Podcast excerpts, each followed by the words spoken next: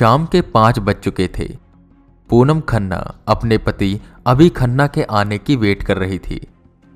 अभी Khanna JPN company के owner थे और बिज़नेस ट्रिप खत्म कर घर आ रहे थे। राजू और कमला, जो कि उनके घर में काम करते थे, वो अपने अपने कामों पर लगे हुए थे। और अंश, जो कि अभय और पूनम का आठ साल का बेटा था, वो बाहर खेल रहा था। अभी का छोटा भाई विक्की और कज़न राजन कॉलेज से आने वाले थे। पूनम दरवाजे पर खड़ी अभी का वेट कर रही थी कि एक चमचमाती सफ़ेद रंग की गाड़ी खन्ना भवन में दाखिल हुई। हॉर्न की आवाज़ सुन राजू भाग कर गया और उसने कार का दरवाज़ा खोला। ब्लू कलर का सूट पहने और हाथों में बैग लिए अभी खन्ना उतरे। और घर में आते ही सबसे पहले उन्होंने पूछा, अंश कहाँ है? जिस पर पूनम ने मुँह फुलाया और शिकायत करते हुए कहा, आपको अपनी वाइफ नहीं दिखी, जो दरवाजे पर खड़ी कब से आपका वेट कर रही थी? अभी ने हँसते हुए उसे हक किया और फिर पूछा अच्छा ये बताओ, अंश कहाँ है? जिस पर पूनम ने कहा, वो बाहर खेल रहा है और बस थोड़ी देर में आ जाएगा। तब तक विकी और राजन घर आ गए। अभी को देख वो हल्का सा मुस्कुराए और भागकर अपने कमरों में चले गए। अभी ने कहा, मैं फ्रेश होता हूँ और जब तक मैं आऊँ, मेरा सैंडविच तैयार रखो। पूनम ने हाँ में जवाब दिया। कुछ देर बाद अभी नीचे आया। डाइनिंग टेबल पर पूनम उनका वेट कर रही थी और उसकी आँखों में कुछ चिंता भी थी। अभी ने नीचे आते ही पूछा, क्या हुआ? परेशान क्यों हो? जिस पर पूनम ने कहा, छह बज चुके हैं और अंश अब तक आया नहीं है। तुमने बाहर जाकर देखा? अभी ने पूछा, जिस पर पूनम ने हाँ में सिर हिलाया। राजू, जरा जाओ और देखो, अंश कहाँ है? अभी ने राजू से कहा, जिस पर वो जी साहब बोलकर चला गया। कमला ने अभी के सामने सैंडविच लाकर रखा। सैंडविच खाते हुए अभी ने कहा, चिंता मत करो, यहीं कहीं अपने दोस्तों के साथ खेल रहा होगा। अभी आ जाएगा। कुछ देर बाद राजू आया और घबराते हुए बोला, साहब अंश बाबू कहीं नहीं मिले। मैंने उन्हें पूरी सोसाइटी में ढूंढ लिया। क्या? अभी चिंतित होते हुए उठा और वहीं पूनम रोने लगी। अभी ने विक्की और राजन को आवाज़ लगाई और कहा, बाहर जाकर अंश को ढूंढे।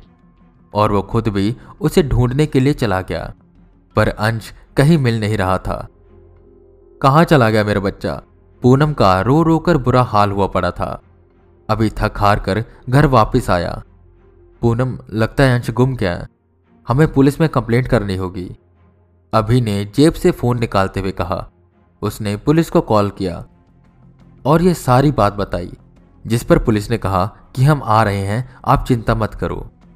और जैसे ही फ़ोन कट हुआ, एक अनजान नंबर से उन्हें कॉल आई। उसने फ़ोन उठाया। अगर अंश की सलामती चाहते हो तो कल 11 बजे बामरी चौक पर एक करोड़ रुपए लेकर आ जाना और अंश को ले जाना। हेलो, कौन हो तुम? और सुनो, मेरे अंश को कुछ नहीं होना चाहिए। फ़ोन कट गया। पूनम भागती हुई आई।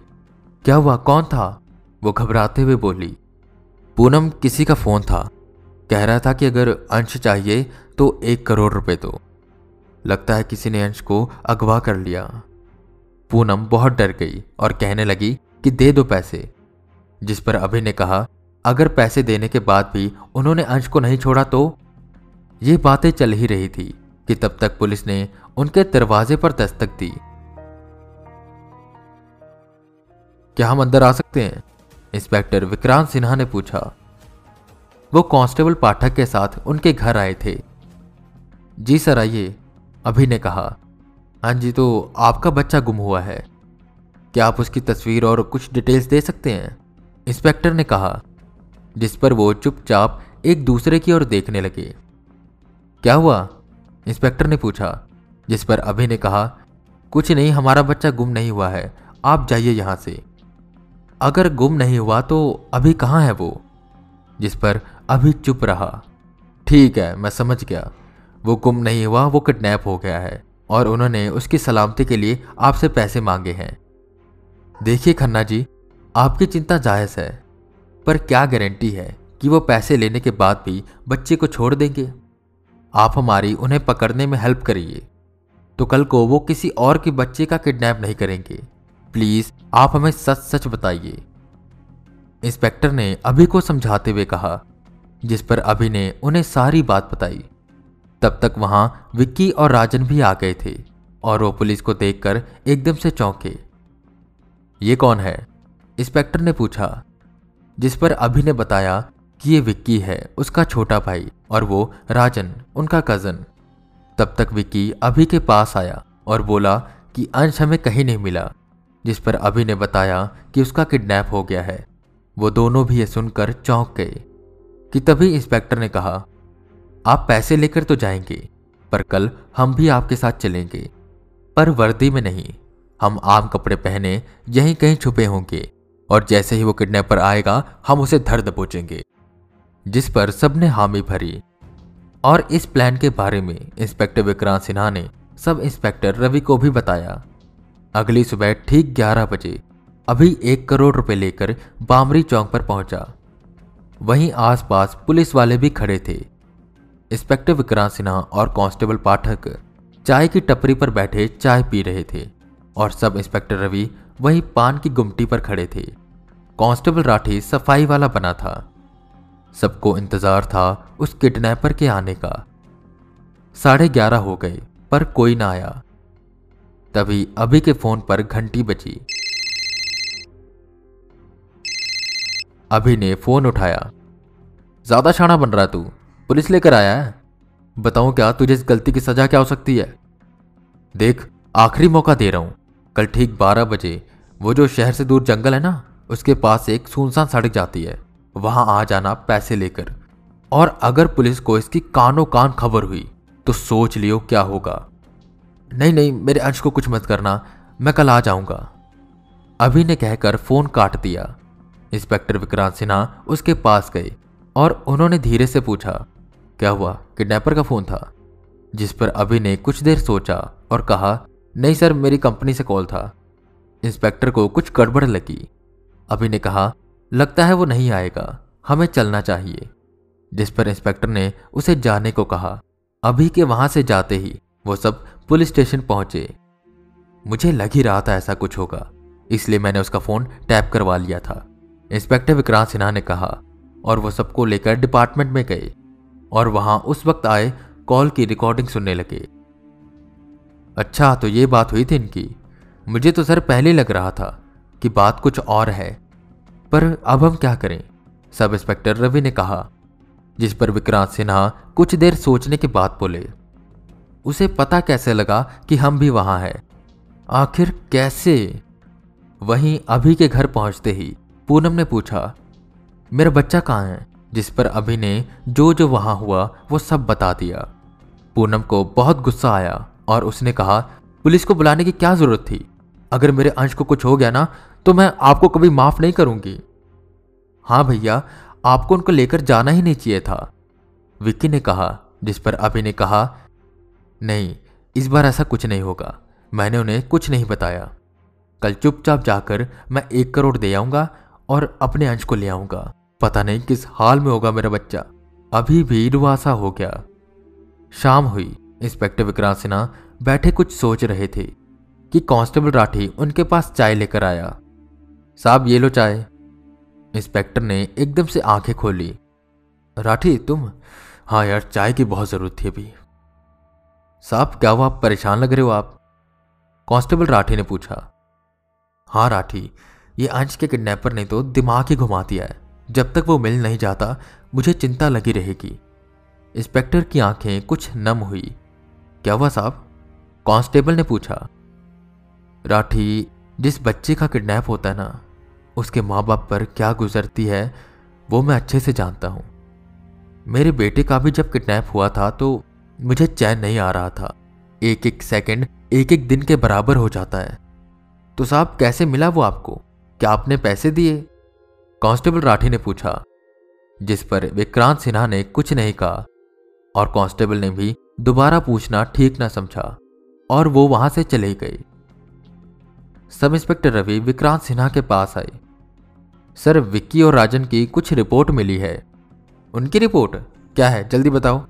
इंस्पेक्टर ने पूछा, जिस पर सब इंस्पेक्टर ने कहा, सर, ये दोनों कुछ ठीक नहीं है। ड्रग्स की गंदी आदत है इन्हें और गैम्बलिंग भी करते हैं। कॉलेज स्टूडेंट है और इनकी हरकतें सब इंस्पेक्टर रवि रुके और तब इंस्पेक्टर ने कहा, भाई की कंपनी है, पैसा खुला है तो यही करेंगे। और मुझे तो शक है कि कहीं इस किडनैपिंग में इनका हाथ तो नहीं। क्योंकि ज़्यादा केसेस ऐसे ही होते हैं, जिसमें अपने ही किडनैपिंग में हेल्प करते हैं। और कल हम जब बातें कर रहे थे, तब ये दोनों भी वहीं थे। तो सर, क्या करें अब? सब इंस्पेक्टर ने पूछा। इस वक्त तो बस ये शक है। और अगर अभी को बताएँगे तो बात बिगड़ सकती है। ऐसा करते हैं। कल ये बारह बजे मिलने वाले ना? हम पहले पहुँच जाएँगे। और छुपकर इन पर नज़र रखेंगे। इन्हें हमें रंगे हाथ पकड़ना होगा। ठीक है, सर। सब इंस्पेक्टर ने जवाब दिया। अगले दिन, वक्त से पहले ही वो उस जंगल के पास बनी उस सुनसान रोड पर पहुँच गई। सुनो, बच्चा भी होगा तो कोई भी एक्शन लेने से पहले सौ बार सोच लेना। जब तक बच्चा सेफ़ हैंड में नहीं जाता, हम कुछ नहीं करेंगे। हमें किसी भी हालत में उस किडनैपर को पकड़ना है। और बच्चे को भी सेफ़ रखना है। इंस्पेक्टर विक्रांत सिन्हा ने कहा, जिस पर सबने सल्यूट किया और अपनी अपनी पोजीशन ले ली। बारह बजने में कुछ ही वक्त रहता था कि तभी एक काले रंग की एक्सयूवी वहाँ आकर खड़ी हुई। और ठीक बारह बजे अभी की कार आई। दोनों कार एक दूसरे के ऑपोजिट खड़ी थी। बड़ा सा बैग लिए अभी उतरा कि तभी उस ब्लैक एक्सयूवी से एक मास्क पहने हुए शख्स उतरा। उसने अंश को पकड़ा हुआ था। अंश ज़ोर ज़ोर से रो रहा था और वो अपने पापा के पास जाने की जिद कर रहा था। इंस्पेक्टर ने सबको शांत रहने का इशारा किया। बैग लेते ही उस शख्स ने अंश को छोड़ा और अपनी एक्सयूवी की ओर भागा कि तभी विक्रांत सिन्हा ने मौका देख उस शख्स के पैरों पर शूट किया। सब इंस्पेक्टर रवि और कांस्टेबल उसकी ओर भागे और उस शख्स के भागने से पहले ही उसे धर दबोचा। वो ज़ोर ज़ोर से चिल्ला रहा था। कांस्टेबल पाठक ने उसका मास्क हटाया तो वो एक नामचिन गुंडा, भीखू था। सर, ये भीखू है। पर यह अकेला तो कुछ नहीं कर सकता। बता, कौन है तेरे साथ? इंस्पेक्टर रवि ने उसका गिरेबान पकड़ते हुए कहा। कुछ वक्त बाद अंश घर पहुँचा। भागकर उसने पूनम को गले से लगाया। अपने बच्चे को वापस पा पूनम खुशी से रो पड़ी। पीछे पीछे अभी आया। और उसके हाथों में वो एक करोड़ का बैग था। ये क्या आपने उसे पैसे नहीं दिए? राजन ने हैरान होते हुए पूछा। हाँ राजन, क्योंकि हमने उस भीकू को पकड़ लिया। और वो सुना होगा ना, कानून के हाथ बहुत लंबे होते हैं। तुमने तो सुना ही होगा, पर आज देख भी लो। इंस्पेक्टर विक्रांत सिन्हा अंदर आते हुए बोले। राजन और विक्की ने भागने की कोशिश की इंस्पेक्टर विक्रांत सिन्हा ने गन निकाली और कहा, भागना मत, क्योंकि गन चलाने से पहले मैं सोचता नहीं हूँ। कांस्टेबल, पकड़ो इन्हें.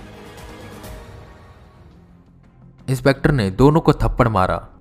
विकी रोते हुए बोला, हमें पैसों की सख्त ज़रूरत थी और भाई पैसे नहीं दे रहा था।